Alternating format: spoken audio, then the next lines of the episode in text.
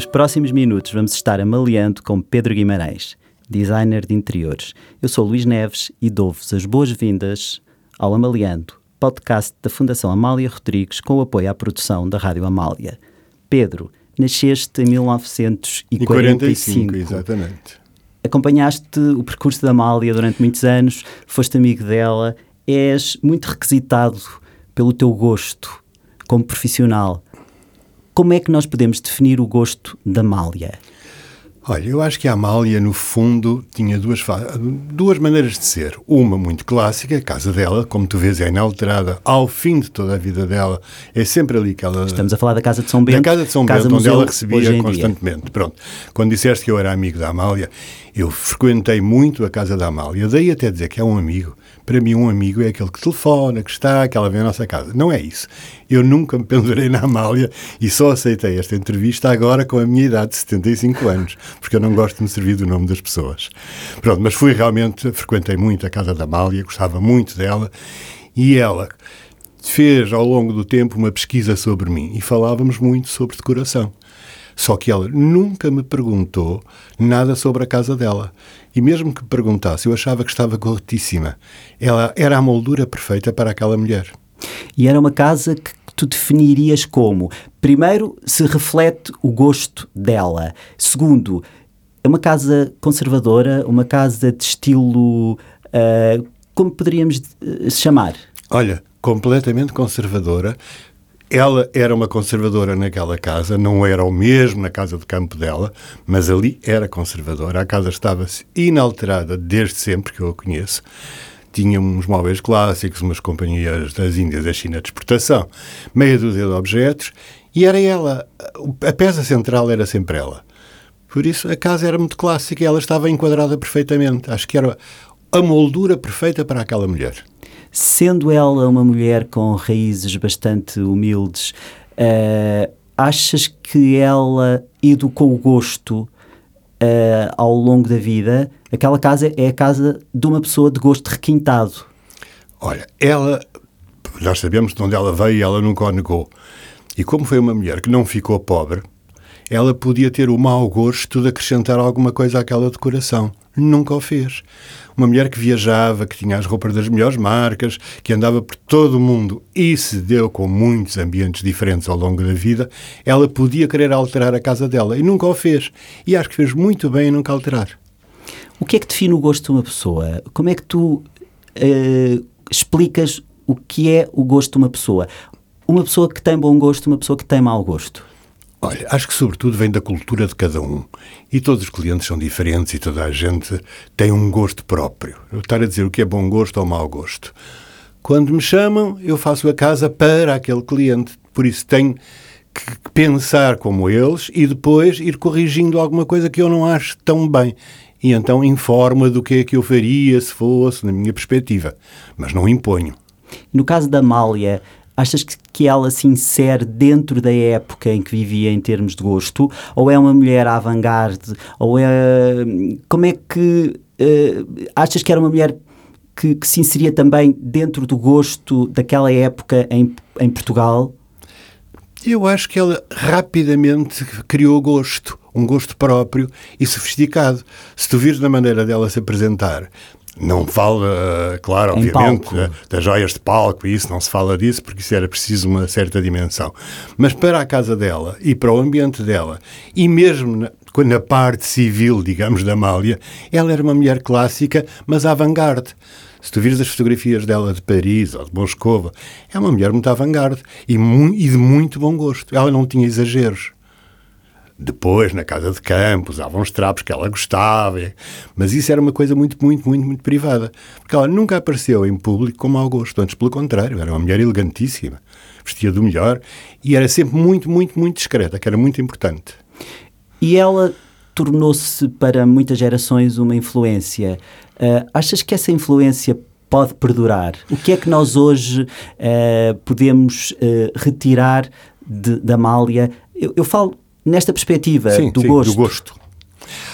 A Amália era um caso único, por isso nós não podemos. Nós estamos a ver muita gente que imita a Amália, copia a Amália. não são a mesma coisa. A Amália é uma única e não, é, não se pode repetir. A Amália é um caso excepcional. Porque a Amália, além da, da voz, que sem a voz não seria a Amália, ela era sobretudo uma pessoa muito inteligente.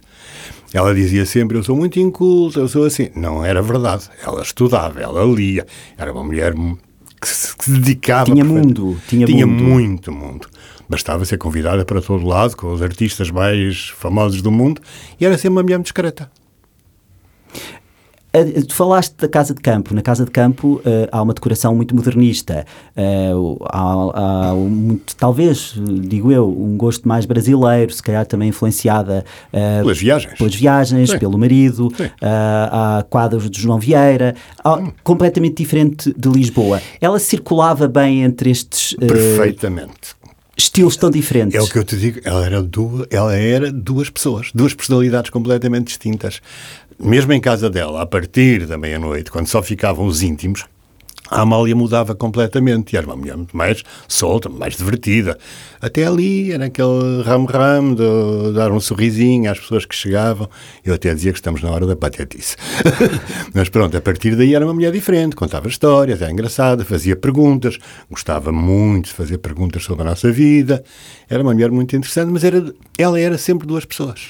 Achas que um dos grandes segredos dela era, para além da inteligência, a curiosidade e o saber aprender. Porque oh. a questão, eu, eu, retomo a questão do, do gosto, uhum. de, de, se aprender, do gosto Sim. de poder ser educado. E, e pergunto: será de facto essa uma das grandes características da Amália que lhe permitiu essa elegância e, e perdurar como um exemplo um, em termos de, de imagem? Olha, eu, eu, achava que ela não sabia nada sobre mim. E durante as primeiras vezes que estive em casa dela, achei isso. Até que um dia ela falou sobre o meu trabalho, perguntou-me imensas coisas, não perguntou nunca alterações à casa dela, nunca falou nisso. Tivemos um jantar entre amigos em que me perguntavam, todo o jantar me perguntaram o que é que haviam de pôr e o que é que haviam de tirar. E no fim ela disse-me: Fazem sempre estas perguntas quando vais jantar. E eu disse, oh Amália, é tão normal, as pessoas perguntam sempre qualquer coisa. Pois, também eu já paguei muitos jantares com fado. Mas as pessoas não sabem o que é que está por trás do nosso trabalho quando eu canto um fado ou quando você faz uma decoração. E isso é fantástico da parte dela.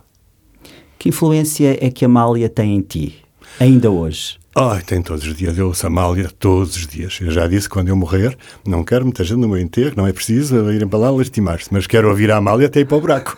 Por isso tem muita influência, desde pequenino, desde muito, muito, muito pequenino. Que, que, que interpretação da Amália, que fado ou que canção, que música é que tu gostarias de destacar aqui como uma sugestão que possa também ser um exemplo desta nossa conversa ou ser uma, uma imagem desta conversa que, que, que Olha, tivemos uma, aqui? Um fado que ela uma vez me dedicou, pregou-me uma grande partida. Uh, é o fado, é o cansaço. Eu uma vez, depois daquele período mau em que ela aceitava tudo no país, ela aceitou um jantar em, no Norte, com poucas condições, mas ela aceitou. E eram uns clientes meus, e eu fui convidado para o jantar, obviamente, e eles perguntaram se eu conhecia a Amália. Eu tinha sido apresentado à Amália muitas vezes, mas uma coisa é ser apresentado, outra é conhecer. E disse ao cliente que não a conhecia. Entretanto, foi preciso eu ir buscar umas cadeiras, aquelas coisas dos decoradores que andam a correr. E entrei numa sala em que estava a Amália a arranjar-se. E eu disse, ai Amália, peço imensa desculpa de virem aqui interromper. Ela disse, ai, você, você caiu-me do céu. Disse, mas porquê? Não se importa de me ajudar? E então levantou a saia e mostrou-me os sapatos daquela altura gigantesca que ela tinha. Ela as plataformas, tinha, plataformas. Ela tinha que subir três andares, estava sozinha e o chão era de uma alcatifa horrível, um pelo altíssimo. E então, pelo caminho, ela perguntou-me se eu gostava de fado. Eu disse, oh Amália, sobretudo gosto é de si. Qual é o seu fado? É o cansaço. Bem, entramos na sala, ela vai para o palco, aconteceram várias peripécias no palco, não vou agora explicar porque é pouco tempo. E ela vira-se para mim e disse-me: Agora para o meu grande amigo Pedro Guimarães vou cantar cansaço. Eu tinha acabado de dizer que não a conhecia. Agora te imagina, eu depois contei-lhe isto e foi engraçadíssimo. E, durante muito tempo brincámos aí, aí eu quebrei o medo que eu tinha dela, porque eu tinha sempre receio de falar com ela. Ela era apresentada, mas eu ficava calado. Eu nunca tive isso com ninguém, a não ser com ela. Por isso, ainda hoje é muito importante para mim. E ficou o cansaço. Ficou e fica a sugestão, a tua sugestão com esta história tão engraçada. engraçada. É. E muito obrigado. E foi o que nos aproximou. Muito obrigado, Pedro, pela tua presença. Ah, o prazer foi por todo teres meu. estado amaliando connosco e vamos ficar a ouvir o cansaço. E cada vez que ouvirmos o cansaço, agora vamos lembrar-nos da tua história, de como conheceste a Amália. Obrigado. Obrigado, eu.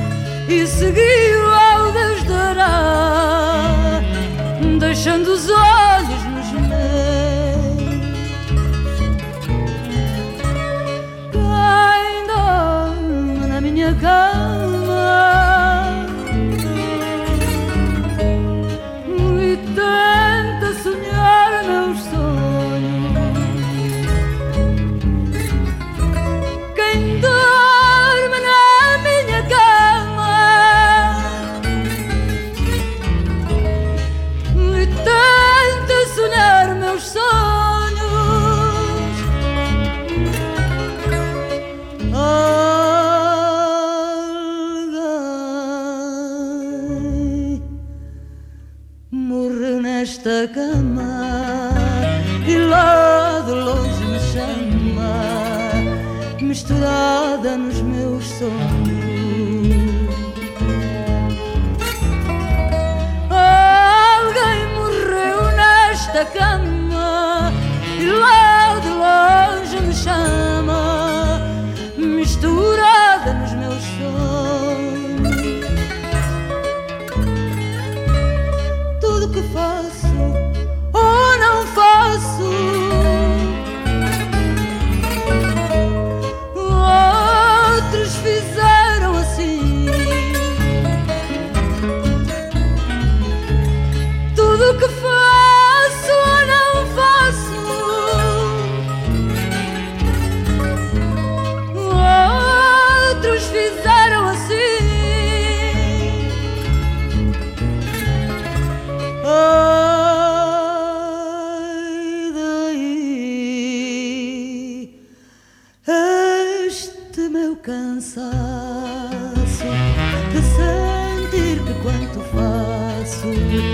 não é feito só por mim.